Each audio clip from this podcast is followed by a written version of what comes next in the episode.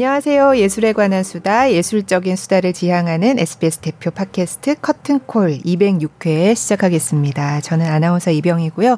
오늘도 김수현 문화예술 전문기자와 함께합니다. 안녕하세요. 네, 안녕하세요. 커튼콜 김수현입니다. 네. 아, 오늘은 네.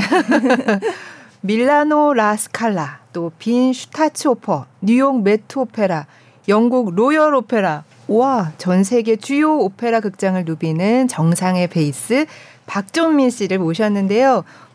뭐 차이콥스키 콩쿨도 우승을 네, 하시고 네. 또 BBC 카디프 가곡 부문에 또 우승을 하셨던 네. 네, 분이시더라고요. 박종민 씨 나오셨습니다. 네. 반갑습니다.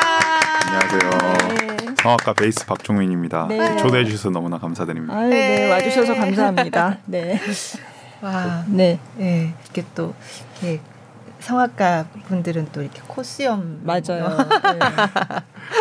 네. 저희 분장이 하도 많아서 그렇죠. 아, 네. 수염은 조금 기르고 있습니다. 아, 네. 아 그런 일로도 하시는군요. 네. 오페라 하시는 분들은 네. 그렇죠. 네. 네. 네. 저는 사실 2011년에 차이콥스키 콩쿠르 우승하셨을 때 기사 쓰고 네. 네.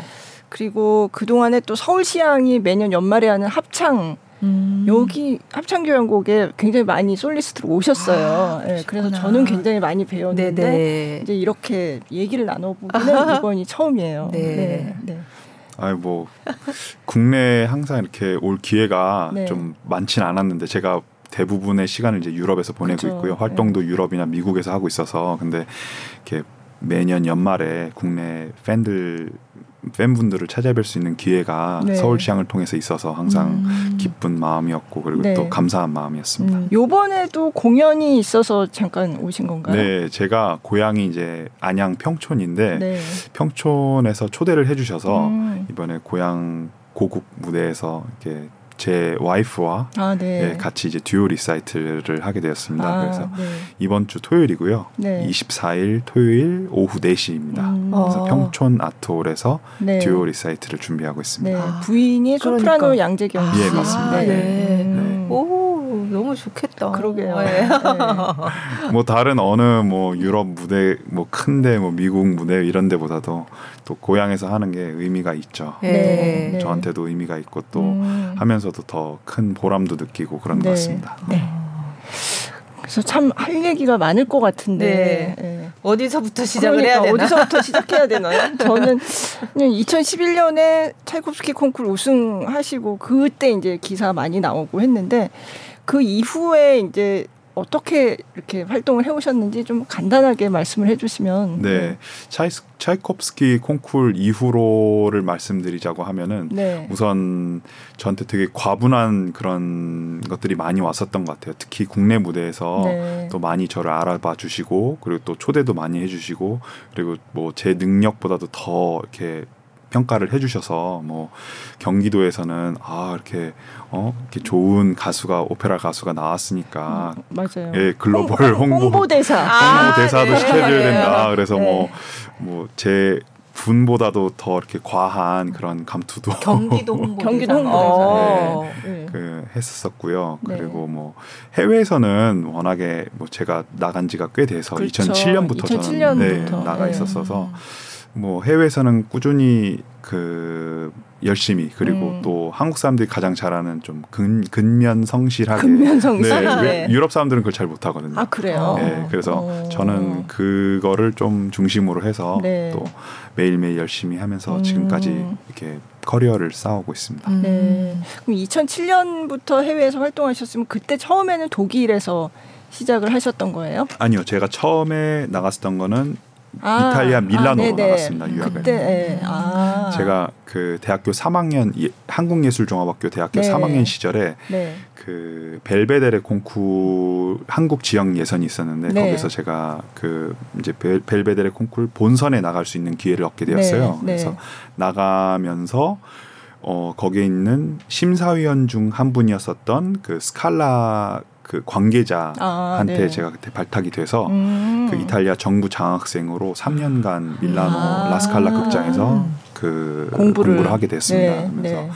우선 밀라노 극장에 나가게 됐고 거기에서 또 이제 커리어를 시작하게 되면서 또 이제 많은 극장 관계자 분들이 저를 조금 주목을 해주셨어요. 그 당시 네. 제가 21살이었는데 네. 예, 그래서 그 이후에 나간 콩쿨에서 좋은 성적을 받으면서 네. 이제 함부르크에 네. 있는 극장에 솔리스트로 가게 되었습니다. 네. 그래서 함부르크 극장에서 3년간 제가 전속 가수로 있었고요. 네. 그 다음에 함부르크 극장에 있는 와중에 제가 여러 콩쿨도 네. 또 다시 도전을 했었는데 차이콥스키도 그때였습니다. 네. 그때 당시에도 제가 한 25 전이어서 그 콩쿨 기회가 많았었는데요. 네. 그래서 콩쿨 나가면서 또 콩쿨 안에 이제 심사위원분들도 많이 계시고 극장장 네. 뭐 어디 뭐 큰 소속사 이런 데서 와서 이제 젊은 아티스트들을 이제 보기 때문에 저도 그 중에서 좀 그 저를 굉장히 눈여겨 보셨던 그 오스트리아 비인 극장에 있는 그 극장장 분께 이렇게 발탁이 되어서 네. 이제 슈타츠 오퍼는 7년 동안 네. 그래서 이제 함부르크 계시다가 빈 슈타츠 오퍼로 예. 옮기셔서 예. 그래서 전속 가수는 10년 했습니다. 그리고 지금은 이제 전속을 어디 이렇게 적을 두지는 않지만 네. 여러 극장에서 활동하고 계신데 얼마 전에 밀라노의 라스칼라에서 또 공연을 마치고 오신 거더라고요. 네, 맞습니다. 네. 한국 오기 직전까지 네. 그 라스칼라에서 개막 공연으로 돈 카를로를 네. 했는데요. 네. 돈 카를로라는 오페라가 워낙에 유명한 오페라기도 하고 대작이기도 하고 이탈리아에서는 돈 카를로 오페라를 한다는 게 사실 쉽지는 않아요. 왜냐면은 네. 워낙에 또 밀라노에서는 관객분들이 유심히 또 지켜보고 굉장히 네. 그 수준이 높게 그걸 평가를 하려고 하시기 때문에 네. 극장 입장에서도 돈 카를로를 올린다는 게 굉장히 부담되는 네. 그런 공연이었는데 이번에 개막작으로 그걸 또 올렸거든요. 근데 시즌 개막작인가요? 예, 시즌 개막작입니다. 네. 그래서 보통 개막작에는 대통령도 오고 뭐 다 그러는 자리인데 네. 거기에 출연을 하게 돼서 네. 예, 되게 영광이었고 그리고 또 제가 맡은 역할 이외에도 네. 어떻게 또 역할을 하나를 더 하게 됐어요. 갑자기. 그래요? 예. 원래는 제가 맡은 배역이 큰 역이 아니었어요. 네. 조역이었는데 네. 그 종교재판관이라는 네. 그 배역을 맡은 친구가 지휘자도 그렇고 극장 측에서도 개막작에 올리기에는 그동안 그 이름은 있어서 이 친구를 써야 되겠다 이렇게 생각을 했는데 막상 이제 음악 연습을 하다 보니까 이름에 비해 기량이 조금 안 됐었던 네. 것 같아요. 네. 그래서 갑자기 해고가 된. 그래요? 네. 그러기도 예, 그래서 개막작 올라가기 직전 일주일 전에 해고가 됐어요. 근데 해고가 되기 전에 저한테 먼저 물어보더라고요. 네. 그래서 할 수 있겠냐? 종민 혹시 돈 카를로 지금 여기 종교 재판관 너 불러본 적 있어? 이러더라고요. 그래서 한 번도 안 해봤는데 왜 묻는지 물어보니까 뭐 아직까진 확실하진 않는데 혹시 된다고 하면은 악보를 들고서라도 지금 연습할 때 좀 혹시 불러볼 수 있겠냐 이렇게 얘기를 하더라고요. 그래서 돈 카를로는 많이 들어봤으니까 뭐 악보 보고는 할 수 있다 했더니 벌써 한두 번 리허설 지나니까 지휘자가 좀 마음에 들어 했었나 봐요 저를. 그래서 그러면은 완벽하게 교체하는 걸로 하자. 그래서 제가 그게 며칠 전이에요? 한 일주일 전이었어요. 근데 제가 이거를 그 무대에 올라가서 이 역할을 한다는 거는 우선 다 외워야 되고 그리고 연기도 해야 되고요. 그쵸. 무대 위에서. 그리고 그 라스칼라 관객들이 제가 하는 그 종교 재판관의 그 역할을 원하는 기대치는 제가 지금 처음 악보를 보고 있는 이 상태가 아니라 이미 한 20-30번을 해본 그 정도의 기대치로 저를 바라보고 계시기 때문에 그 개막작 공연 첫날 공연 티켓이 3,000유로 막 이랬었거든요. 400만 원 정도 이랬었는데 예. 근데 그 분들이 오셔서 공연을 보는데 제가 그런 악보 읽기 수준으로 볼 수가 없는 거예요. 그래서 일주일이 너무 힘들었어요. 사실은 저한테는 너무 영광스럽고 좋은 그런 기회였음에도 불구하고 엄청 부담은 또 되셨겠다. 예, 제가 처음에 했던 역할을 먼저 소화를 하고 그다음에 다시 그 드레싱룸으로 다시 돌아와서 의상도 다 체인지하고 분장도 다 바꾸고 종교 재판관으로 해서 다시 무대에 나갔어야 됐거든요. 네네. 그래서 참 기억에 남는 그런 공연이기도 하고 그렇습니다. 처음에는 어떤 역할로? 원래는 수도사 역할이었어요. 그래서 개막작에서 출연한다는 것만으로도 사실은 굉장히 어떻게 보면 좀 영광스러운 그런 거였는데 두 가지 역할을 그렇게 다 해보니까 기쁘면서도 부담이 되게 많이 됐었죠. 네. 네. 아니 제가 그 라스칼라 그 캐스팅 이렇게 보니까 그냥 종교 재판관 이렇게 나와 있더라고요. 그래서 아 그냥 그걸 하셨나 보다 했는데 아, 역을 두 가지를 하신 거군요. 네, 그 웹사이트에도 한 달 정도 아니 한 달까지는 아니구나 한 2주 정도 계속 그 첫 화면에 그 우리 이제 테아트로 라스칼라는 박종민한테 이런 지금 상황에도 불구하고 역할을 맡게 되어서 고맙습니다 해서 띄워줬었어요. 그래서 그런 것도 되게 저는 감사하더라고요. 그런 걸 또 다 이렇게 제대로 안내를 해주시는구나. 네. 근데 오페라에서 이렇게 역을 두 가지를 맡는 경우들이 거의 없죠. 네.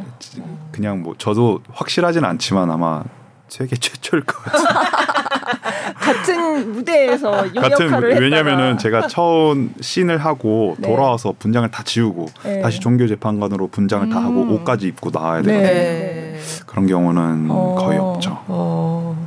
그러니까 돈 카를로가 그 수도사가 그것도 베이스가 하고 그죠. 베이스 역할이 많은 오페라이더라고요. 네. 처음에 수도사가 먼저 나오고 그리고 필립 2세도 왕도 베이스고 종교 재판관도 왕이고 나중에 카를로 5세도 이제 베이스 역할입니다.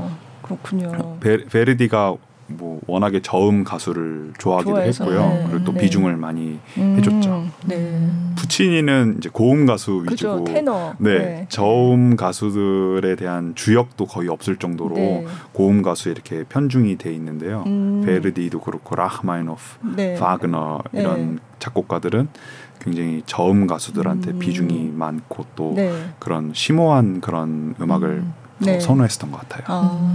근데 돈 카를로가 이게 원래 처음에는 프랑스에서 초연을 했었다고 하더라고요. 맞습니다. 그래서 프랑스 판도 있고 프랑스어로 하는 판도 있고 이탈리아에서 했으니까 당연히 이탈리아어로 하셨겠고.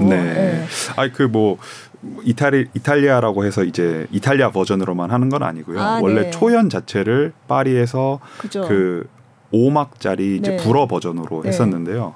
이게 너무 길기도 하고 뭐 정확하게 저도 뭐 기억은 안 나는데 아마 뭐 7시에 시작을 하면은 뭐 밤 10시, 11시에 끝나니까 귀가가 안 된다. 너무 늦다. 그래서 그리고 또 이탈리아 와서는 좀 더 그 하이라이트 부분만 추려서 4막으로 만들자. 그래서 모데나에서 성공적으로 이탈리아 버전으로. 그럼 요즘은 그 4막짜리 버전을 많이 연주하나요? 두 개 다 합니다. 4막, 5막 다 합니다. 그러면 개막 공연에 그 3,000유로씩 주고 온 이 관객들의 반응이 어땠나요? 우선은 저는 다행히도 그 첫 공연부터 이제 9번째 공연까지 다 하게 됐었는데요. 이제 저는 다행히 해고는 안 됐는데. 무슨 말씀을?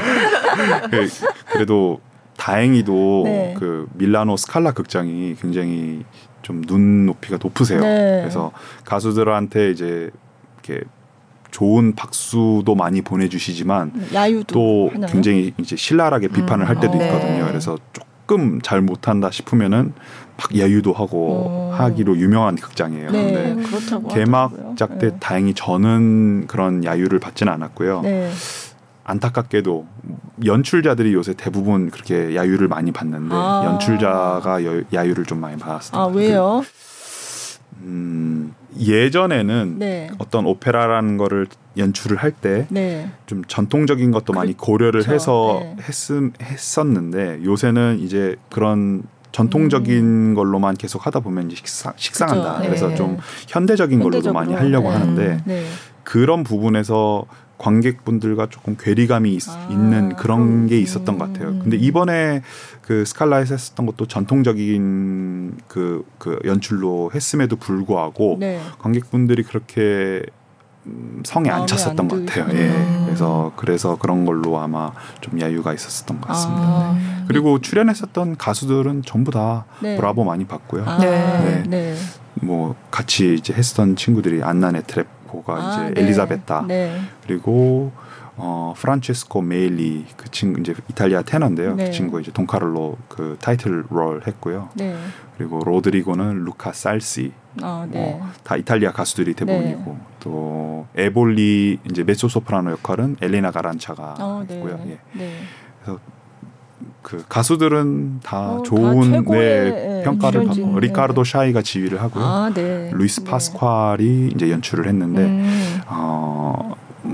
워낙에 돈 카를로 자체를 한다는 거 자체가 어느 누가 연출을 해도 그렇고 어느 누가 지휘를 해도 그렇고 너무 기대치가 높네요. 네, 이거는 야유가 하나도 없을 수는 없는 오페라예요. 너무 네, 선호도가 너무 이제 확실한 그런 오페라이기 때문에. 그게 이탈리아에서만 특히 그런가요? 야유하고 이런 게? 아니 그렇지 않습니다. 그렇진 않아요. 예, 유럽 전체 뭐 미국도 그렇고요.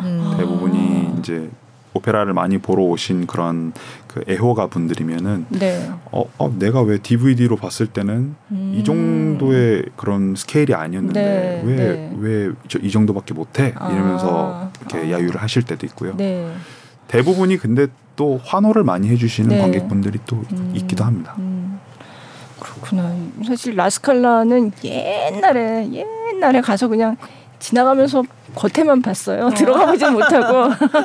그래서 궁금한데 라스칼라 얘기 하도 많이 들어서. 네. 근데 어떤가요? 어떤 의미가 또 라스칼라에서 공부도 처음에 하셔가지고 네. 더 의미가 있을 것 같은데. 저한테는 저의 20대 초반 그때를 다 보낸 장소거든요. 24 이 정도까지 20살부터. 네. 그래서 처음 유학지이기도 하고 되게 힘들면서도 되게 또 지금 생각해보면 되게 20대 초반의 그 기억을 이렇게 회상할 수 있는 그런 장소이기도 한데요. 네. 뭐 저한테는 그런 배움뿐만 아니라 되게 인생의 첫 쓴맛도 많이 느낀 곳이에요.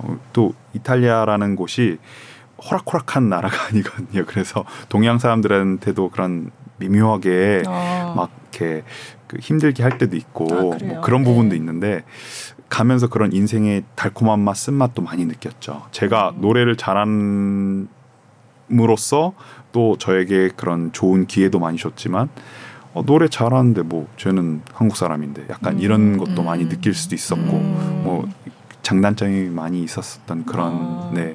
그러면서도 또 첫 무대를 제가 스칼라로 갔기 때문에 더 이렇게 빨리 성장할 수 있었던 그런 장소인 것 같기도 해요. 네. 네. 좀 약간 배타적인가요? 어떤가요? 이탈리아가요? 네, 네. 사람마다 다 차이가 있는데요. 배타적이라고 하기에는 조금 그렇지만 지금은 그래도 K-POP 뭐 K-드라마, 뭐 음식 이런 것 때문에 많이 이제 유럽 분들이 이제 한국이란 나라에서 굉장히 우호적인데 제가 갈 때만 해도 그때가 막 모뎀 쓰고 막 이런 시절이었거든요. 그래서 한국이라고 하면은 삼성, 현대 막 이 정도밖에 모르는 시절이어서 조금 그때는 지금이랑 상황이 조금 달랐었던 것 같습니다. 그럼 쓴맛을 봤으면 뭐 구체적으로 어떤 쓴맛을? 아니 근데 요새도 요즘도 관광객으로 가면은 조금 뭐 그런 거 느끼시는 게 있지 않을까? 그런 비슷한 거죠. 뭐 인종차별적으로 뭐 놀린다던가 아니면 같은 기회일 때 뭐 이탈리아 사람이라든지 유럽 사람을 선택하고 그 한국 사람은 이제 딱 배제를 한다던가 뭐 그런 거죠. 뭐. 근데 그런 거는 사실 뭐 한국 사회도 있고 뭐 다 전 세계적으로 고쳐 나가야 될 부분인 것 같고 뭐 미국을 가도 마찬가지고요. 뭐 그런 거는 굳이 이탈리아라고 해서 뭐 배타적이다 이렇게 말한다기보다 뭐 해외에서 살다 보면 겪는 에피소드 중에 하나입니다. 네, 맞습니다. 그러면 라스칼라 에서 최근 공연하셨고 이제 아까 소개할 때도 얘기했지만 뭐 유명한 극장 다 서보셨잖아요. 뭐 아까 독일 함부르크도 말씀하셨고 베를린에서도 활동하셨고 빈 슈타츠 오퍼 그리고 메트로폴리탄 그건 뉴욕이고 로열 오페라는 영국이고. 네, 맞습니다. 그리고 스페인의 테아트로 레알. 네, 왕립 네. 극장입니다. 네, 네. 레알. 네. 거기서도 이제 해보셨잖아요. 네, 네. 근데 각 국가마다 또 그게 좀 다를 것 같아요. 특색이 극장마다 너무 특색이. 달라요. 네. 어떤가요? 관객분들의 그런 성향도 많이 다르고요. 네. 네. 그 우선 이탈리아라든지 스페인이라든지 그쪽 관객분들은 굉장히 그 열정적이시고요. 네. 뭐 본인의 그런 감정을 이렇게 숨기는 게 없어요. 그래서 본인이 마음에 들면은 아주 막 그 쏟아지는 네, 함성을 네. 막 브라보를 외쳐주시고요. 네. 마음에 안 들면은 그냥 가차없이 뭐 그 되게 야유를 보내시기도 하는데. 야유할 때 어떤 소리를 내나요? 노래하는 중에도 막 하세요? 그렇죠. 아리아 끝난 후에도 네. 본인들의 그런 막 기대에 치에 만족이 안 되면은 야유를 많이 하시죠. 어떤 네. 소리를 내면 야유를 하는 건가요? 막 이런 건가요? 그렇죠. 네. 우하기도 하고요. 네. 뭐 이렇게 유럽 분들 막 이렇게 손가락으로도 휘파람 많이 부시잖아요. 그런 걸로도 막 이렇게 하시기도 하고. 휘파람이 잘했을 때 휘파람 불고 이런 게 아니라 또 못했을 때도. 근데 그런 게 유럽에서는 네. 휘파람을 분다는 거는 네. 보통 야유할 때 많이 씁니다. 네. 그래서 그 휘파람을 불기도 하거나 네. 아니면은 뭐 각국의 언어로 네. 야 너네 지금 뭐 여기 뭐 타러 온 거야 뭐 그냥 집으로 돌아가 뭐 이런 막 예 뭐 집으로 돌아가 뭐 이런 얘기도 하시기도 하고요. 극 중에도 그렇게 하시는 네. 그러니까. 근데 이제 그거에 반해 네. 이제 독일이라든지 뭐 네덜란드, 네. 뭐 오스트리아 이쪽 관객분들은 조금 침착하세요. 네. 그리고 좀 그 국민 그런 성향이 조금 다른 것 같아요. 그래서 본인이 아무리 잘해도 네. 막 그 정도로 막 열화 같은 그런 네, 박수를 네. 보내주시진 않고 그냥 잘했구나. 그냥. 못해도 이런 거. 그러면 야유가 그렇게 자주 나오고 이러진 않겠네요. 거의 없었던 것 같아요. 거의 네. 저는 많이는 못 봤고요. 네. 네. 네. 그럼 어떤 게 더 나아요? 좋아도 그냥 이렇게 나빠도 이걸 하고 좋으면 확 좋고 막 이러는데 또 이런 그 가수 입장에서 그때그때 차이가 좀 있는 것 같아요. 네. 아니 내가 잘했으면 그렇게 네, 영광을 받고 싶죠. 그렇죠. 네. 네. 그러면은 영국, 미국 뭐 로열 오페라나 메트로폴리탄은 어떤가요? 미국 분들도 그렇고 영국 분들도요. 거의 뭐 라틴 쪽 국가와 못지않게 네 엄청나게 환호도 많이 해주시고 네. 그분들은 또 그런 소울이 있잖아요. 미국 분들은 네. 그래서 네. 박수도 뭐 아주 뭐 리드미컬하게 보내주실 때도 있고. 그래요. 네. 네. 그렇구나. 네. 매트 근데 매트는 한번 가봤어요. 극장이 너무 크더라고요. 너무 커요. 네. 다른 데보다 많이 큰가요 거기가? 매트가 유럽 무대보다는 한 1.5배 정도 큰 것 같아요. 예. 몇 명 들어가는 극장? 보통 유럽 극장이 한 2,000석 내외면은요. 이제 매트가 한 3,000-4,000석. 3,000-4,000 됐던 것 같아요. 예. 소리 내는 것도 더 힘들고 이런 게 그렇지 않습니다. 그렇진 않아요? 네, 아쿠스틱이 너무 좋아서요. 네. 그렇구나. 네. 저는 개인적으로 이렇게 큰 극장이면은 너무 어려울겠다라고 생각을 했는데 네. 연습을 해보니까 뭐 전혀 그런 문제가 없더라고요. 네. 네. 오케스트라도 사운드가 너무 좋고. 그럼 다니신 극장 중에서 제일 그게 좋았던 극장은 뭐 다 유명한 극장들은 다 좋겠지만 네. 뭐 개인적으로 가장 좋은 극장은 이제 빈 슈타츠 오퍼가 아무래도 네. 저한테는 집 같은 극장이기도 하고 또 오케스트라가 일단 빈 필이니까 네. 제가 하고 싶은 음악을 그대로 같이 연주를 해주시니까요. 뭐 너무 편하죠. 네.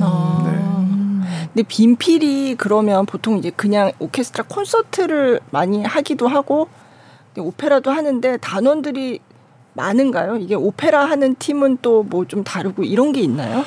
아마 로테이션인 것 같아요. 예, 한 3-4팀 정도로 해서 그 투어로도 이 팀이 갈 때도 있고 저 팀이 갈 때도 있고 또 어떤 건 개막장 개막작같이 큰 아주 중요한 뭐 시니언 음악회 이런 거는 또 A팀이 하기도 하고 이렇게 중간중간 이렇게 로테이션이 있는 것 같습니다. 네. 예. 어쨌든 오페라 극장에서 이제 빈필의 반주로 꼭 자동차 딱 타서 스포츠카 운전하는 느낌이에요. 뭐 마음대로 뭐 아무렇게나 해도 제가 원하는 음악을 어떤 음악을 해도 그냥 자연스럽게 그런 음악이 같이 나오니까 너무 편하기도 하고 또 관객분들도 너무 그런 또 성원도 좋고요. 비는 그리고 또 어쿠스틱도 극장이 너무 좋고 뭐 저에게는 너무나 좋은 극장인 것 같습니다. 네. 네. 네. 이쯤에서 노래를 한번 들어보면 어떨까요? 네. 어떤 거부터 해야 되나요? 네. 세 곡 준비돼 있는데 빈에서 그때 빈 그 텔레비전 방송에 나갔던 그 노래부터 들을까요? 네. 보니까 2020년 4월에 나갔던 거더라고요. 그게 빈 노영심 씨가 작곡한 시소타기. 네. 이게 그러니까 오스트리아 방송에 나갔던 실황인 거죠. 네. 코로나 때 들어보도록 하겠습니다. 네.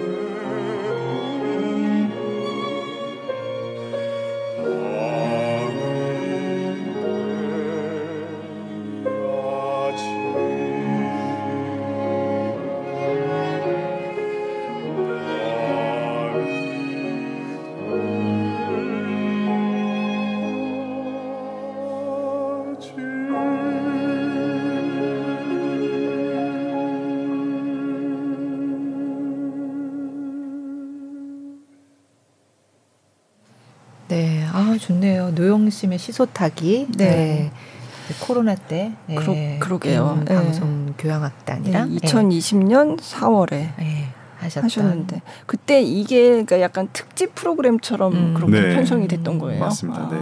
네. 이게 정확하게 제목이 뭐였냐면은 Wir spielen für Österreich라는 거였는데 우리는 오스트리아를 위해 뭐 연주합니다, 노래합니다 이런 제목이었는데요. 그 당시 이제 너무 코로나 시절이어서 유럽이 특히 더 심했었잖아요. 그래서 봉쇄되고 뭐 그때는 진짜 뭐 난리도 아니었거든요. 예, 뭐 5분에 한 번씩 앰뷸런스 차 막 지나가는 소리 계속 들리고 뭐 사망자가 얼마네 뭐 엄청 심했었던 때여서 너무 힘들었었던 때였는데.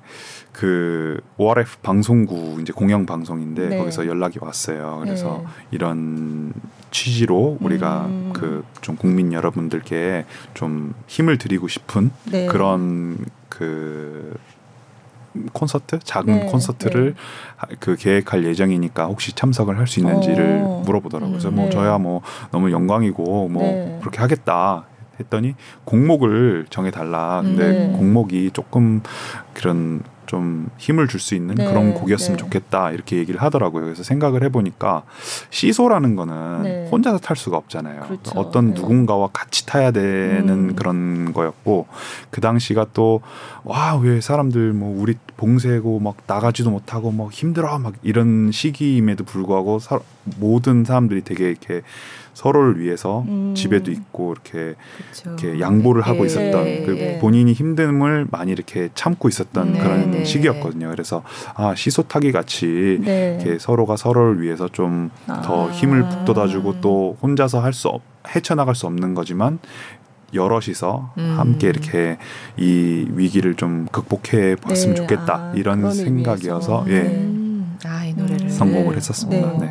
그때 이 프로그램에 다른 출연진도 뭐 다 쟁쟁한 분들이더라고요. 그때 안나 네트랩코하고 요나스 카우프만, 후안 디에고 플로레스 같은 정말 뭐 유명한 그런 성악가들이 많이 나왔는데 이제 같이 나란히 출연하시고 또 한국 노래를 한 게 오스트리아 시청자들이 보는 프로그램에서 한국 노래를 하신 게 또 더 의미 있는 것 같다는 생각이 들었어요. 근데 안나도 그렇고 후안디에고도 이제 전부 비엔에서 같이 이제 비엔나에 살고 있거든요. 그래서 그 친구들은 이제 직접 이 스튜디오로 와서 녹화도 하고 녹음도 다 가능했는데 카우프만 같은 경우는 아마 뮌헨에 살 거예요. 그래서 이렇게 캠코더로 찍어서 그때 국경이 또 봉쇄였어요. 그래서 그 캠코더로 찍어서 보내줘서 그거를 막 이렇게 방송국에서 틀고 이랬었거든요. 그런 때가 있었네요. 진짜 불과 4년 전 얘긴데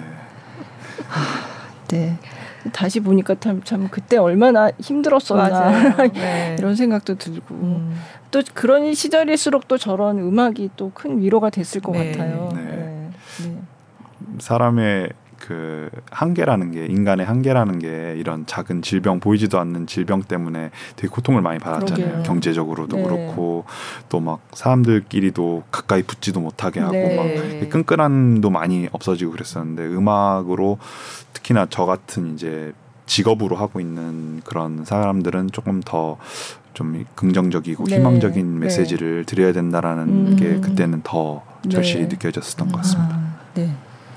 그러면은 뭐 오페라 활동 굉장히 많이 하셨는데 아까 뭐 인종차별을 받은 적도 있고 뭐 이렇게 말씀하셨지만 제일 어려운 게 뭐였나요? 사실은 가장 어려운 거는 가족들과 떨어져 있다라는 거. 그 뭐 부모님도 그렇고 또 저는 외할머니가 키워주셨었거든요. 부모님이 맞벌이셔가지고 그랬는데 그 자주 뵙지를 못하는 거예요. 그 한국에 들어오는 것도 1년에 뭐 한두 번, 두세 번 뭐 이렇게밖에 안 되고 그리고 뭐 저보다도 더 한국에 적게 들어가는 이제 유학생 친구들은 3, 4년에 한 번도 들어가기도 하고 그러면은 워낙에 한국이 빠르잖아요. 그래서 갔는데 있었던 가게들이 하나도 없어요. 바뀌기도 하고 나 자주 갔었던 레스토랑인데 뭐 단골집인데 없고 뭐.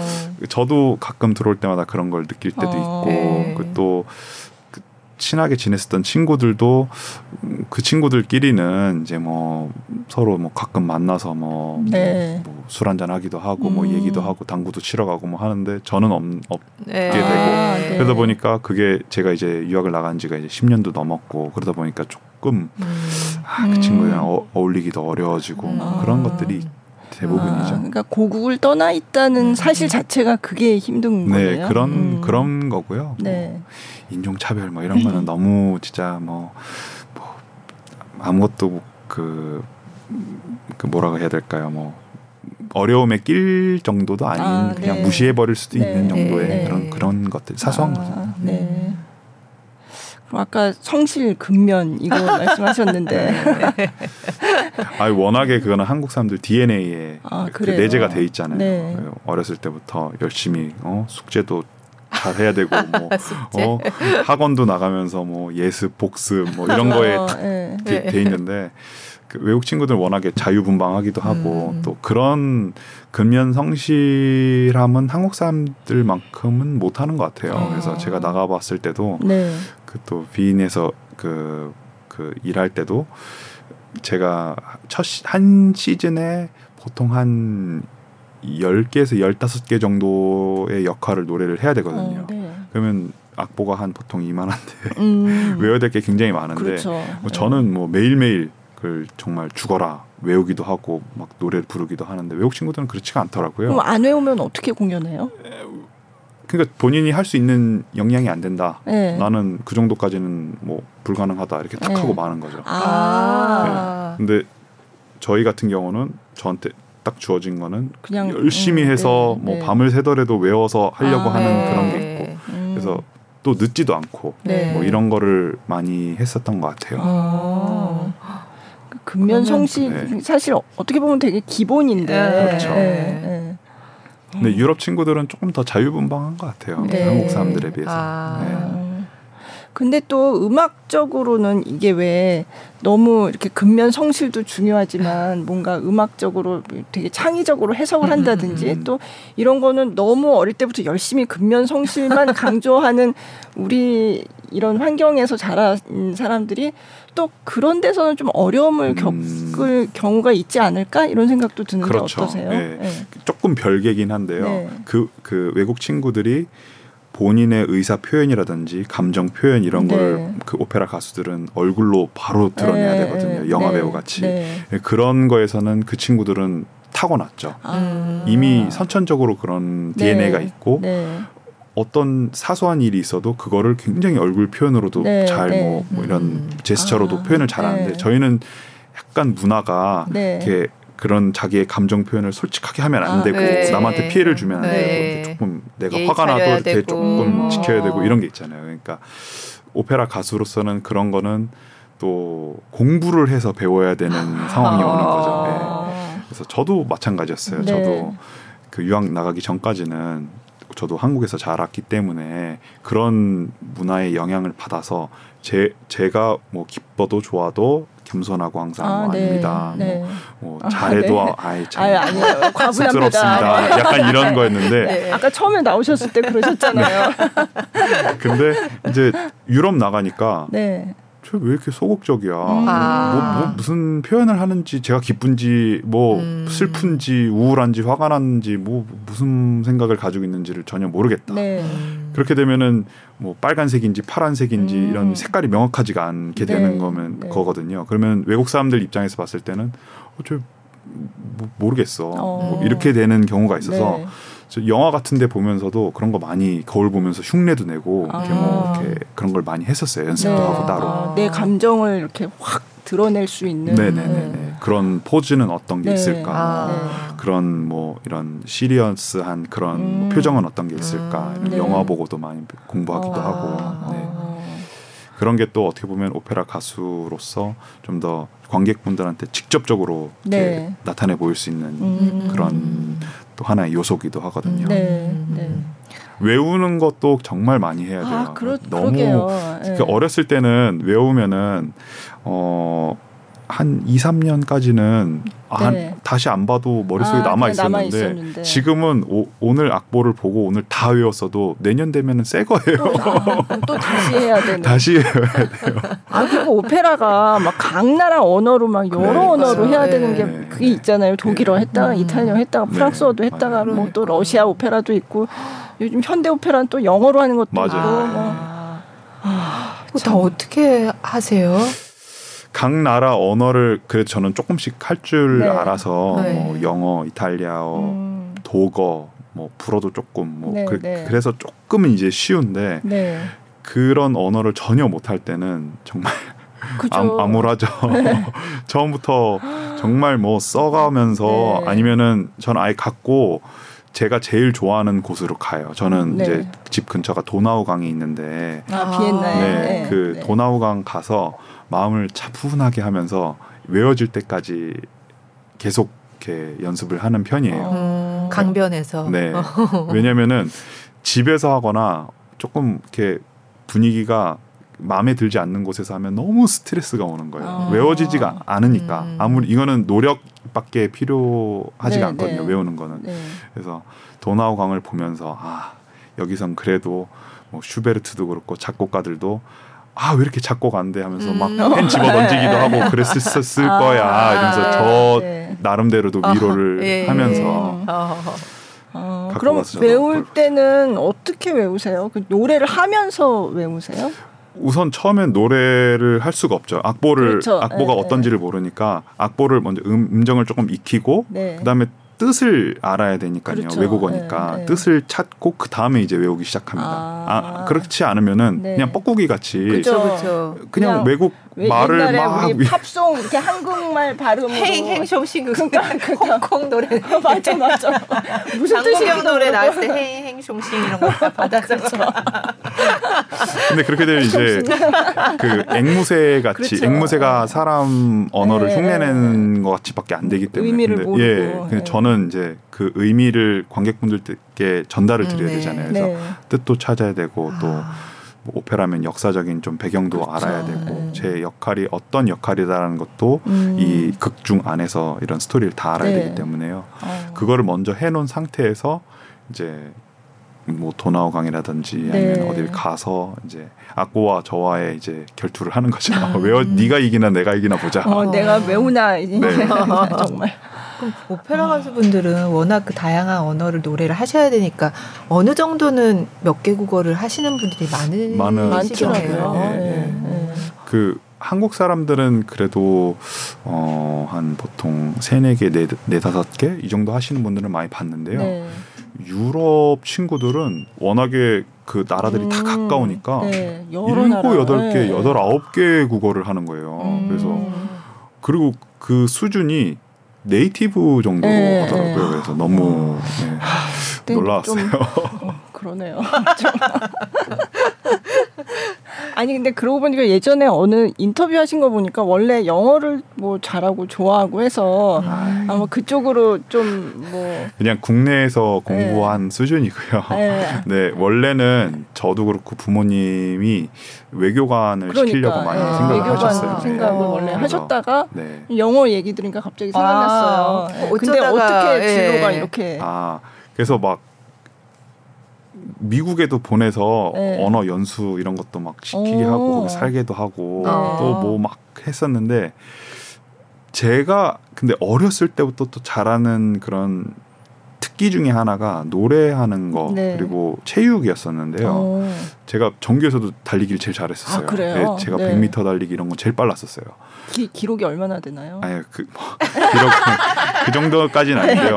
근데 나중에 체육 선생님이 너 체육해라. 고등학교 때 그 저는 이제 인문계였었는데 음악반이 개설이 안 됐어요. 그 인원이 13명인가 정원이 차야 음악반이 개설이 되는데 안 돼서 그러면은 뭐 6, 7명 되는 이 예체능 친구들은 어디로 갈 것이냐. 그래서 저는 체육반으로 갔는데 다른 이제 미술 반도 있어서 이제 여자 학생들은 미술반으로 대부분 갔고 남자 학생들은 체육반을 갔는데 저 체육하라는 거예요. 고등학교 때도. 그래서 그때도 허들 이런 거 되게 잘했어요. 뛰고 이러는 거. 지금처럼 이렇게 살이 찌지가 않아가지고 그랬는데 어쨌든 제가 어렸을 때부터 잘했었던 게 노래하는 거랑 체육이었는데 제가 생각을 해보니까 이제 고등학교 가보니까 1학년 이제 끝날 때쯤 그 얘기를 하시는 거예요. 2학년 때는 이제 문과, 네, 이과 예체능 네. 이거 중에 골라서 가야 된다. 네. 근데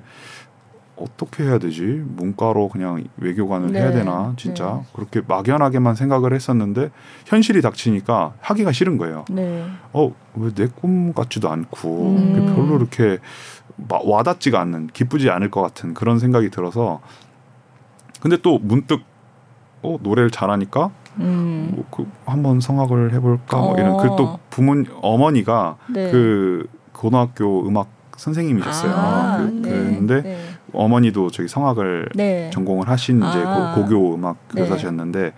제가 어머님께 부탁을 드렸어요. 그래서 취미로라도 네. 한번 좀 해보고 싶다 했더니 네. 처음에는 긴가민가 이걸 시켜야 되나 말아야 되나 취미로 그냥 그래 그럼 취미로라니까 한번 해봐 이렇게 네, 했는데 네. 제가 레슨을 받고 이렇게 하다 보니까 또 레슨 선생님이 콩쿨 한국에 있는 조그마한 콩쿨 같은 거 한번 국내 콩쿨 나가 봐라 네, 그래서 네. 준비를 했더니 덜컥 막 1등을 하고 이러는 거예요. 네, 네. 그래서 이게 이 길이 나의 길인가 정말 맞는 길인가 네, 그러면서 네. 근데 또 제가 하면서도 24시간을 성악만 생각을 하고 있는 거예요. 잘 때 잠도 안 자고 뭐 네. 밤에 노래 듣기 시작하면은 아침에 막 해 뜰 때까지도 막 듣고 네. 뭐 너무 좋아서 시간 가는 줄 모르고 뭐 막 슈베르트 겨울나그네 이런 거를 막 몇 번씩 계속 네. 듣고 반복해서 이건 정말 내가 좋아하는 그런 거구나라는 네. 걸 정확하게 알았어요. 그래서 네. 그때 확실하게 생각을 했었던 것 같아요. 제 스스로는. 근데 처음부터 그럼 음역대도 이게 나는 저음이다 뭐 이런 게 처음부터 그게 정해지나요? 어떤가요? 음역이라는 거는 네. 그 태어날 때부터 정해지는 네, 신체 키 사이즈 같이 키가 큰 사람 있고 작은 사람이 있는 것 같이 또 성대 길이도 네. 또 긴 사람 있고 짧은 사람 있고 이제 네. 보통 성대가 길면은 저음이 나고 네. 짧으면은 고음이 나거든요. 네. 근데 그건 태어날 때부터 정해지는 거라 네. 그 아마 이제 레슨을 시작하면서 레슨 선생님은 아셨을 거예요. 네. 얘는 베이스나 베이스 바리톤 네. 이렇게 저음 쪽으로 되는 가수가 될 것 같다. 근데 저는 모르고 있었던 거죠. 저는 그 사실을 이제 진지하게 공부를 하면서 알았었죠. 그럼 처음에 내가 마음에 품고 있었던 나도 저런 사람처럼 노래하고 싶다 이런 그 왜 아까 겨울나그네도 뭐 밤새 듣고 했다고 하셨으니까 그런 사람이 있었을 것 같은데 누구를 좋아하셨어요? 처음 시작 때는 막연히 그냥 3테너 파바로티, 도밍고, 네. 카레라스 네. 이런 가수들 같이 되고 싶다. 네. 그리고 그 이제 3테너가 하는 프로그램이 되게 또 관객들한테는 환호가 확 올 수 있는 그런 곡들을 많이 했잖아요. 그래서 저런 거 뭐 올솔레미오 이런 걸 불러보고 싶어 이런 마음이었었는데요. 네.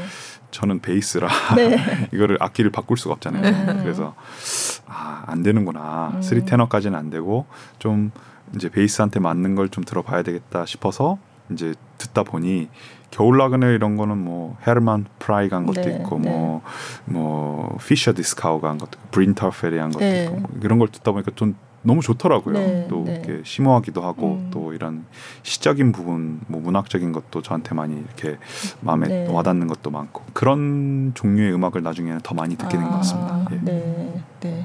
노래를 한번 들어야 될 것 같아서 뭘 들을까요? 그러면 이번에는 로시니 세비야의 발사 중에 소문은 미풍처럼. 이 노래 너무 재밌어요.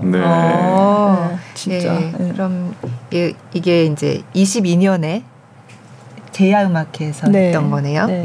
그러면은 소문은 미풍처럼 세비야 이발사 중에서 들어보도록 하겠습니다.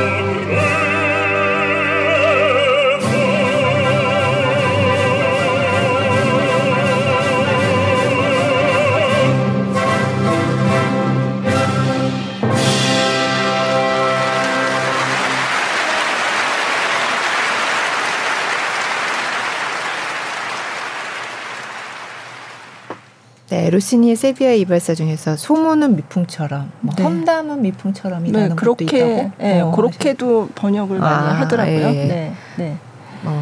국립심포니랑 네, 함께 네. 하시는 거군요. 이 역할도 많이 하셨나요?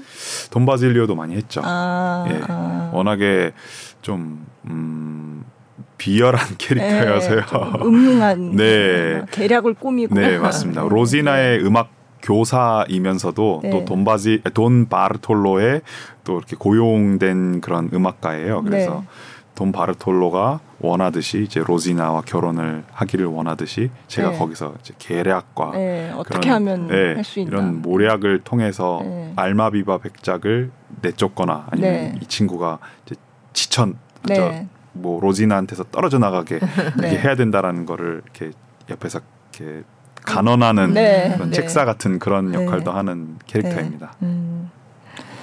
그러니까 루시니 오페라를 한국에서는 근데 그렇게 자주 연주를 하는 것 같지는 않아요. 네. 이게 아리아는 좀 이렇게 하는데 네. 네, 전만 오페라는 많이 안 하는 것 같아서. 한국어에서는 그랜드 오페라를 더 위주로 많이 그쵸. 하는 것 같습니다. 트라비아타, 네. 뭐 네. 아니면 아이다, 그쵸. 네. 베르디 거의 베르디 작품 네. 많고요. 예. 근데 베르디 얘기 나왔으니까 진짜 아까 돈 카를로도 베르디고. 네, 베르디입니다. 네. 베르디 작품을 많이 하셨나요? 그러면? 거의 제 레퍼토리의 한 40% 정도는 베르디 작품이죠. 네, 네. 너무나 또 오페라 가수들한테 너무나 그쵸, 뭐 중요한 빼놓을 수 없는. 네, 그 베르디 작품을 빼놓고는 그쵸. 오페라 시장이 아예 운영이 안 될 정도여서요. 네. 예. 그리고 또 베르디 작곡가 베르디한테 너무 감사한 거는 네. 오래 사셨어요. 아, 네. 90세까지 사셨어요. 91세. 네. 뭐 예. 네. 그래서 굉장히 많은 다양한, 작품을 네. 초기서부터 본인 노년까지 작곡을 많이 하셨거든요. 근데 아무리 천재 작곡가일지라도 본인이 수명이 짧다고 하면은 본인이 갖고 있는 그런 천재적인 기술은 있을지 몰라도 인생을 통해서 또 쓸 수 있는 그런 작품들이 있는데 네. 뭐 어렸을 때는 그런 인생의 나중에 후반에 있는 그런 쓴맛이라든지 내가 그 지내오면서 있었던 얘기를 쓸 그런 작품이 없잖아요. 네. 근데 모차르트도 그렇고 도니제티 뭐 이런 분들 네. 다 30몇 살 뭐 그죠 요절에서 예 네. 20살 때 돌아가신 분들도 많고 그러니까 근데 그분들이 그러면서도 엄청난 또 작품들을 남기시긴 했거든요. 네. 근데 네. 그분들이 아마 뭐 70~80까지 사셨으면 어마어마한 작품이 많이 나왔을 그죠. 거예요. 예. 네. 근데 베르디는 정말 오래 사셔서 네. 그런 유쾌한 작품부터 뭐 이런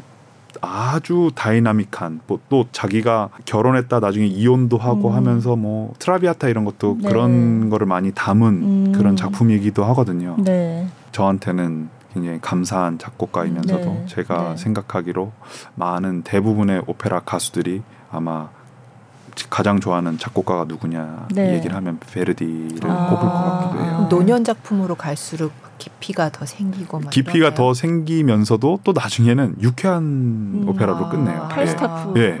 가장 유쾌한. 네. 네. 오히려. 예. 네. 사실 베르디는 비극이 많은데. 맞아요. 네. 보통 셰익스피어 네. 그런 작품으로 많이 이제 작곡을 하고 했었는데요. 갑자기 팔스타프도 네. 그리고 맨 마지막에는 후가 이렇게 한 사람씩 주고받는 같은 멜로디를 주고받는 걸 이제 후가 형태의 네. 음악이라고 하는데 그런 식으로 굉장히 유쾌하게 뭐 하면서 탁 그냥 끝내버렸어요. 대단하신 작곡가예요. 네. 네. 그러면 박종민 씨도 베르디를 가장 좋아한다고? 네, 저는 네. 네, 한 작곡가를 꼽자면 저도 베르디인 것 같아요. 예. 근데 또 그 목소리가 바그너 가수가 될 정말 대성할 수 있다 이런 얘기를 또 많이 들으셨다고 알고 있거든요. 제가 네. 오페랄리아 그 도밍고 플라시도 도밍고가 네. 주최하고 있는 그 오페랄리아 콩쿨에서 플라시도 도밍고가 저한테 그 작곡가 바그너 상을 네. 줬어요. 그러면서 자기가 듣기에는 아마 베이스 박종민은 그 바그너 가수로서 네. 앞으로 큰 활약을 할 것 같다 이런 네. 코멘트를 해주셨거든요. 그 콩쿨에서 바그너 노래를 부르셨던 거는 아니죠? 그렇진 않았었어요. 네. 예. 그랬음에도 불구하고 네. 바그너상을 네. 바그너를 부를 예. 네. 그래서 지금도 베르디도 많이 하면서 바그너 작품들도 굉장히 많이 하고 있습니다. 그래서 아까 전에 말씀해 주셨던 그 테아트로 레알 네. 그 마드리드 왕립극장에서도 이제 올 4월, 5월에 네. 그 뉘른베르크의 명가수라는 작품에서요. 네. 그 포그너 역할로 네. 이제 출연할 예정입니다. 바그너 작품 중에서 뭘 좋아하세요? 제가 제일 해보고 싶은 작품은 파하르지팔인데요. 파하르지팔에서 네. 부르네만스 역할을 가장 네. 하고 싶은데요. 네. 아직은 못 해봤고 그 전에는 있는 작품들은 굉장히 많이 했어요. 네. 뭐 그 라인골트, 라인의 네. 황금, 네, 뭐 발큐레, 네. 지그프리트, 트리스탄과 이졸데, 네. 탄허이사, 뭐 그 이번에 하는 뉘른베르크 명가수 네, 네. 이런 작품들을 했는데요. 네. 대부분의 이제 바그너 작품들은 악역이 굉장히 많고요. 네. 그 니벨룽의 반지 시리즈에 있는 작품들은 훈딩도 그렇고 또 파졸트 네. 파프너 이제 거인 네. 형제인데요. 다 네. 악역이고요. 베이스 바리톤들이 보통 악역이 많은데 또 바그너는 더 악역으로 네. 작곡을 했습니다. 그래서 그런 작품도 많이 했고 탄허이저 같은 경우는 왕으로 나오고요. 네. 트리스탄도 왕으로 나오고요. 예. 네. 그래서 베이스가 보통 왕, 뭐 장군, 제사장 종교재판관 네, 이런 네. 굉장히 무거운 그런 역할도 많이 하고요. 아니면 악역들도 많이 하고 아버지 역할 이런 것도 많이 합니다. 네. 악역할 때 힘들진 않으세요? 힘들기도 하죠. 많이. 예. 제가 막 사람을 죽여야 되는 막 이런 씬도 있으니까요. 네. 그런 거는 뭐 막 근데 그냥 영화같이 뭐 이거는 극 중에 하나니까 이렇게 소화하는 거고요. 네. 네. 그래서 어쨌든 나쁜 이건 나쁜 놈으로 보이게 정말 그렇게 보이게 연기를 해야 되는 거잖아요. 그렇죠. 네. 네. 보통 테너가 이제 주인공이기 그죠. 때문에 네. 테너와 소프라노는 이제 러브 스토리를 많이 합니다. 그래서 네. 그 중에 이제 바리톤이나 베이스가 그거를 갈라놓으려고 하는 빌런을 네. 예 빌런을 많이 맡아서 하고 있고요. 특히 바리톤이 네. 더 많고요. 네. 베이스들은 중간에 말리기도 해요. 그 싸우지도 말라 그런 걸 많이 하고요. 메조소프라노는 그 바리톤을 이렇게 짝사랑하고 그런 대부분이 스토리가 그런 식으로 많이 이렇게 구성이 돼 있습니다. 아, 네. 아 그럼 베르디 바그너를 비교를 하자면 네. 어떠세요? 비교를 하자면 각 나라의 대표 작곡가라고 할 수 있고요. 이탈리아를 네. 대표하는 작곡가 한 명 네. 얘기해 달라고 하면은 뭐 이탈리아 사람들도 베르디 딱 할 거예요. 아니면 네. 부치니. 아 부치니. 네. 네. 근데 베르디라고 하시는 분들이 더 많을 수도 있어요. 네. 그 정도로 대표를 하고 또 독일 오페라 그죠. 작곡. 근데 네. 독일은 워낙에 베토벤, 슈베트, 네. 뭐 모차르트 독일권 내에서 그런 분들이 너무 많아서 그냥 독일을 대표하는 작곡가 하면은 여러 사람이 나올 그죠. 수 있는데 네. 오페라 작곡가 하면은 네. 아마 바그너 그죠. 얘기를 할 거예요. 그래서 네. 그 정도로 대표를 하고 또 서로가 서로의 음악을 많이 들었었던 것 같아요. 네. 그래서 나중에 초기 베르디 작품에서는 없었던 게 또 후기로 가면은 또 바그너랑 비슷한 형태의 이런 음악 형태를 떼는 것도 있고 바그너도 또 베르디를 많이 뭐 들었다 뭐 악보 또 봤다 뭐 이런 얘기도 있고요. 네. 그렇구나. 그럼 앞으로는 이제 구르네만츠 역을 네. 하는 거를 일단은 목표로. 예. 네. 네. 네. 베르디 작품 중에서는 난 안 해봤는데 혹시 뭐 더 해보고 싶다. 이번에 돈 카를로 했었던 데에서 사실 가장 주역은 스페인 그 필립 2세 네. 네. 네. 왕인데요. 네. 그 우선 주역이기도 주역이지만 왕이면서도 굉장히 감정적인 부분도 많이 나타내야 되는 그런 씬이 많아요. 네. 그래서 왕으로서 통치하고 뭐 이런 것보다도 이 내용 스토리가 그 아들이 네. 사실은 네 자기의 아버지를 자꾸 거역하고 네. 그 당시가 이제 스페인이 네덜란드까지 다 이런 어떻게 보면 속국으로 이렇게 가지고 있던 그런 시기였는데 남미부터 해서 그 실제 스토리예요. 필립 2세가 네. 그랬는데 나는 그 플랑드르 지방 네덜란드에 있는 데를 땅을 나한테 떼어달라. 그래서 내가 거기에 왕이 되겠다. 근데 그럼 필립 2세의 마음으로는 아니 그렇게 떼어주면은 언젠간 너는 나를 크면은 아버지를 공격할 것이다. 그리고 너와 나의 관계는 끝이 난다. 그러면서 굉장히 그 아들이 아버지를 항상 거역을 해요. 네. 그러면서도 네.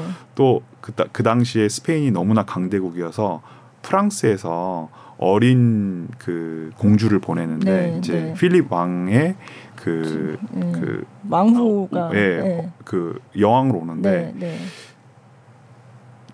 아버지인 필립 2세보다도 나이가 한참 어린 거예요. 그쵸. 그래서 네. 보니 아들인 돈 카를로와 나이가 비슷해서 네. 서로가 좋아하는 거예요. 네. 그래서 산막에 가면은 내 부인은 나를 사랑하지 않는다. 네. 이런 또 엘라 잔마이마모라는 그런 굉장히 감정적인 거를 왕이기 때문에 이런 뭐 공개적으로 드러낼 수가 없잖아요. 자기 스스로 이렇게 새벽에 이렇게 비몽사몽하면서 부르는 그런 아리아도 있고요. 어떻게 보면 저는 그 한국의 역사로 보면은 그런 영조와 사도세자 어떻게 보면 또 사도세자도 영조가 막 그 뭐 이렇게 질책을 해서 이렇게 뭐 막 마음에 안 들게 행동을 해서 나중에 뒤주에 가둬서 죽이잖아요. 네. 그런 같이 필립 2세도 나중에 그렇게 아들을 저기 가둬놓고 가두고 또 아들이 또 나중엔 이렇게 카를로 5세와 함께 이렇게 사라지는 걸로 나오는데 그 또 어떻게 보면 죽였다고도 볼 수 있는 거거든요. 그래서 그런 점이 되게 비극적이면서도 그런 복합적인 감정이 들어가 있기 때문에 굉장히 해보고 싶은 그런 역할이에요. 네. 언젠가는 한국에서도 좀 해가지고 좀 볼 수 있었으면 좋겠네요. 예, 제가 그 가창으로서는 사실 문제는 안 되는데 너무 어리니까 아직까지는 그건 보통 좀 연륜이 쌓인 분들이 한 40-50대가 돼야 이제 카를로스를 하는 그 가수도 한 뭐 20-30대가 되니까 이제 연출적으로도 그런 게 잘 맞는데, 지금은 제가 만약에 배역을 준다고 하면은 돈 카를로스가 저보다도 나이가 많을 수도 있어요. 그럼 이제 그게 안 맞는 거죠. 그렇구나. 그러면 가곡 이번에 리서트에서도 한국 가곡을 많이 부르세요? 한국 가곡을 프로그램의 한 절반 정도로 넣었습니다. 뭐 다른 이유가 있다기보다는 제가 외국에 나가서 이제 유학을 하면서 느낀 점 중에 가장 큰 부분이, 왜 한국 사람들은 슈베르트 가곡, 뭐 베토벤 가곡, 슈만 가곡, 뭐 아니면 이탈리아 가곡 뭐 이런 거를 뭐 입시생 때야 부를 수 있는 거지만, 유럽에 나가서도 그런 것만 부르고 있으면은 사실 유럽 사람들이 듣기에는 모국어니까 뭐 이해하기도 쉽고, 하지만 또 저희의 아이덴티티를 갖고 있는 거를 유럽 사람들이나 미국 사람들한테 보여줄 수 있는 거는 한국 가곡이 가장 적합하다고 생각이 들거든요. 또 한국 가곡에 대해서도 굉장히 외국 사람들도 듣고 싶어하고 흥미롭게 생각을 하는데, 모르겠어요. 그 좀 많이 안 하시는 것 같아요. 그래서 저는 제가 어디에서 활동을 하던 제가 가지고 있는 가장 제 안에 있는 깊숙한 곳에 있는 아이덴티티는 한국인이라고 생각을 해서 그런 걸 가장 잘 나타낼 수 있는 한국 가곡을 좀 하고 싶다.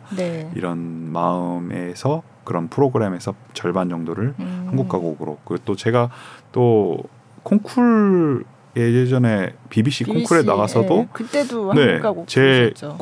그 콩쿨 프로그램 제 1번이 김순애 작곡 그대 있음이었었고요. 그리고 맨 마지막 곡이 조두남의 뱃노래였었어요. 근데 가장 그 영국 사람들이 흥미롭게 들었었던 게 그 두 가지 곡이었어요. 그래서 이렇게 아름다운 곡이 있는지는 자기 몰랐다. 그러면서 저 책을 낸데요.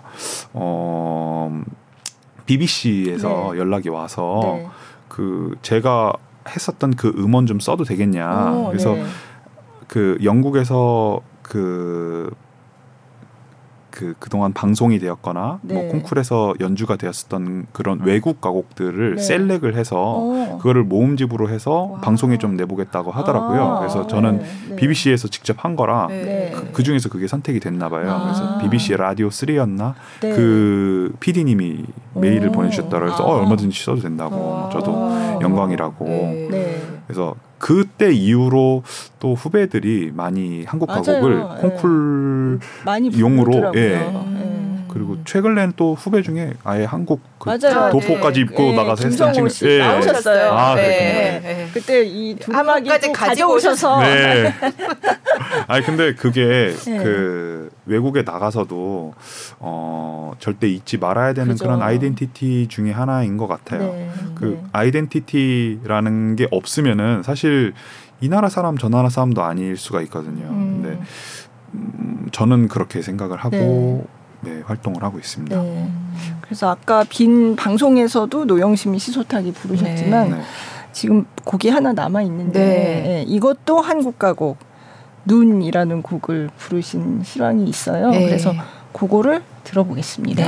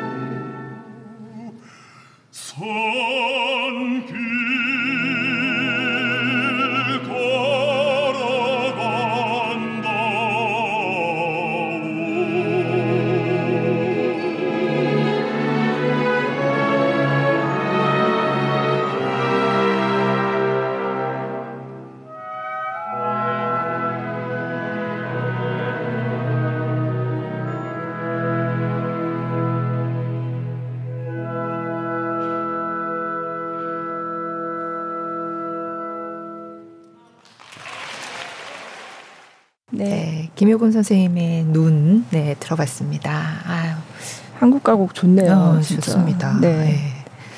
그러면 해외 무대에서도 한국 가곡을 앞으로도 더 많이 부르실. 네, 저는 부를 수 있는 만큼은 제 좋은 목소리로 항상 부르고 싶어요. 그래서 이번에 평촌 아트홀에서 하는 그 공연 안에서도 그렇게 많이 흔하게 못 들어본 것 같은데 하는 곡들도 한 두세 곡 정도 집어넣었습니다.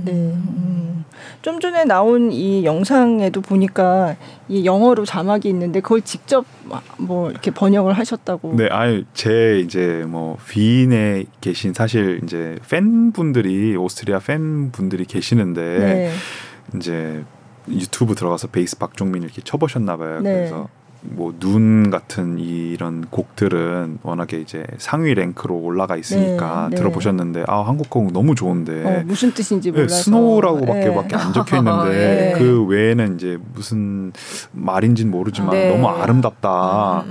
그리고 또 제가 슈타츠 오퍼 있을 때도 자주 불렀었거든요. 오늘 또 왜냐면은 그 크리스마스라는 게 유럽의 중요한 문화여서 그 크리스마스 때 본인 나라에 있는 크리스마스 곡들을 관련된 그 곡들을 불러달라고 하더라고요. 근데 저는 그때 김효근 선생님의 눈을 불렀었거든요. 근데 워낙에 너무 반응이 좋아서 이렇게 이 곡을 나중에 또 유튜브에도 올려야 되겠다 해서 올렸는데 팬분들이 너무 아름다운데 내용을 모르니까 조금 아쉽다라고 얘기를 하더라고요. 그래서 그러면은 알겠습니다. 제가 조금 내용을 추려서 올려드리겠습니다. 해서 올리니까 댓글도 그렇고 너무 고맙다. 이제 100% 뜻을 아니까 너가 무슨 노래를 부르는지도 알겠고 너무 좋다. 듣기 좋다. 이렇게 코멘트를 받은 적이 있습니다. 그렇죠. 저희도 사실 그거 가곡 듣다 보면 외국 가곡은 무슨 뜻인지 잘 모르고 들을 때가 많잖아요. 그냥 뭐 멜로디만 듣고 그런데 내용을 알면 그런 거 겪어봐야 돼요. 서양 관객들도 좀 답답한 무슨 뜻인지 알고 싶다 이런. 또 적극적이시다. 알려달라고 또 댓글 남기시고. 알겠습니다. 그러면 뭐 이번에 이제 공연 있고 앞으로 또 예정된 중요한 계획들이 있으면 좀 소개를 해주세요. 네, 이번 시즌에는 사실 그 지금 평촌 아트홀 공연 외에 그리고 예술의 전당에서 3월 8일 날 오페라 청교도를 콘체르탄테 버전으로 할 예정이고요. 3월 8일 날 예술의 전당 콘서트홀에서 있을 예정입니다. 그리고 제가 3월 9일 날 출국을 해서요.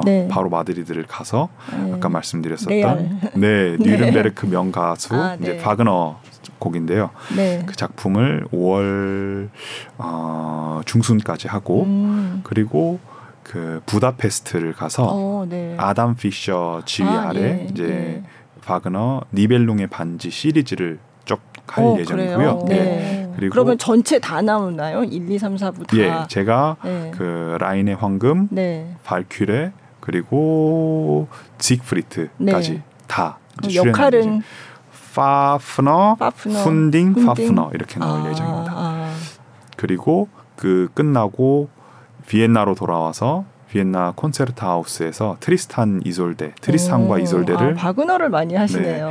아담 피셔랑 다시 또 할 예정이고요. 거기서 이제 그 마르케 왕으로 나오고요.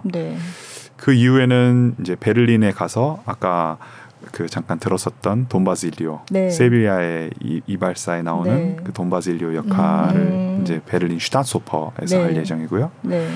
끝나고 라스칼라를 가서 거기에서는 라인의 황금을 크리스티안 틸레만과 할 예정입니다. 거기서 이제 파졸트로 나오는데요. 이제 거인 중에서 아까 파프너는 동생이고 파졸트는 형인데 이제 형 역할로 나올 예정이고요. 그리고선 이제 내년 1월에는 다시 뉴욕 메트로폴리탄 오페라 하우스로 돌아가서 라보엠 푸치니 라보엠에서 콜린의 역할. 그 메트 데뷔도 그 역으로 하셨었죠.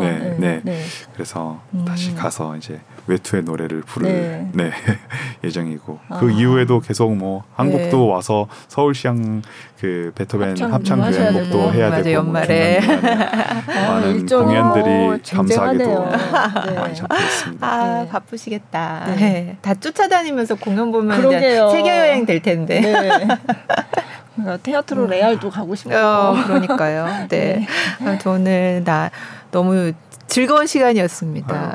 초대해 주셔서 다시 한번 감사드립니다. 예, 저희 마무리하기 전에 제가 안내 말씀 한 가지만 드리고 마무리하겠습니다. 저희 골라듣는 뉴스룸 커튼콜은요. SBS 뉴스홈과 네이버 오디오 클립, 팟빵, 애플 팟캐스트, 구글 팟캐스트 등 오디오 플랫폼에서 또 유튜브 영상으로 만날 수 있습니다. 유튜브 플레이리스트 김수연 문화전문기자의 커튼콜에서 지난 회차도 모아서 보실 수 있고요. 검색창에 김수연 기자 커튼콜 치면 나오니까요. 많은 관심 부탁드립니다. 네, 오늘 베이스 박종민 씨 함께해 주셨습니다. 감사합니다. 감사합니다. 감사합니다.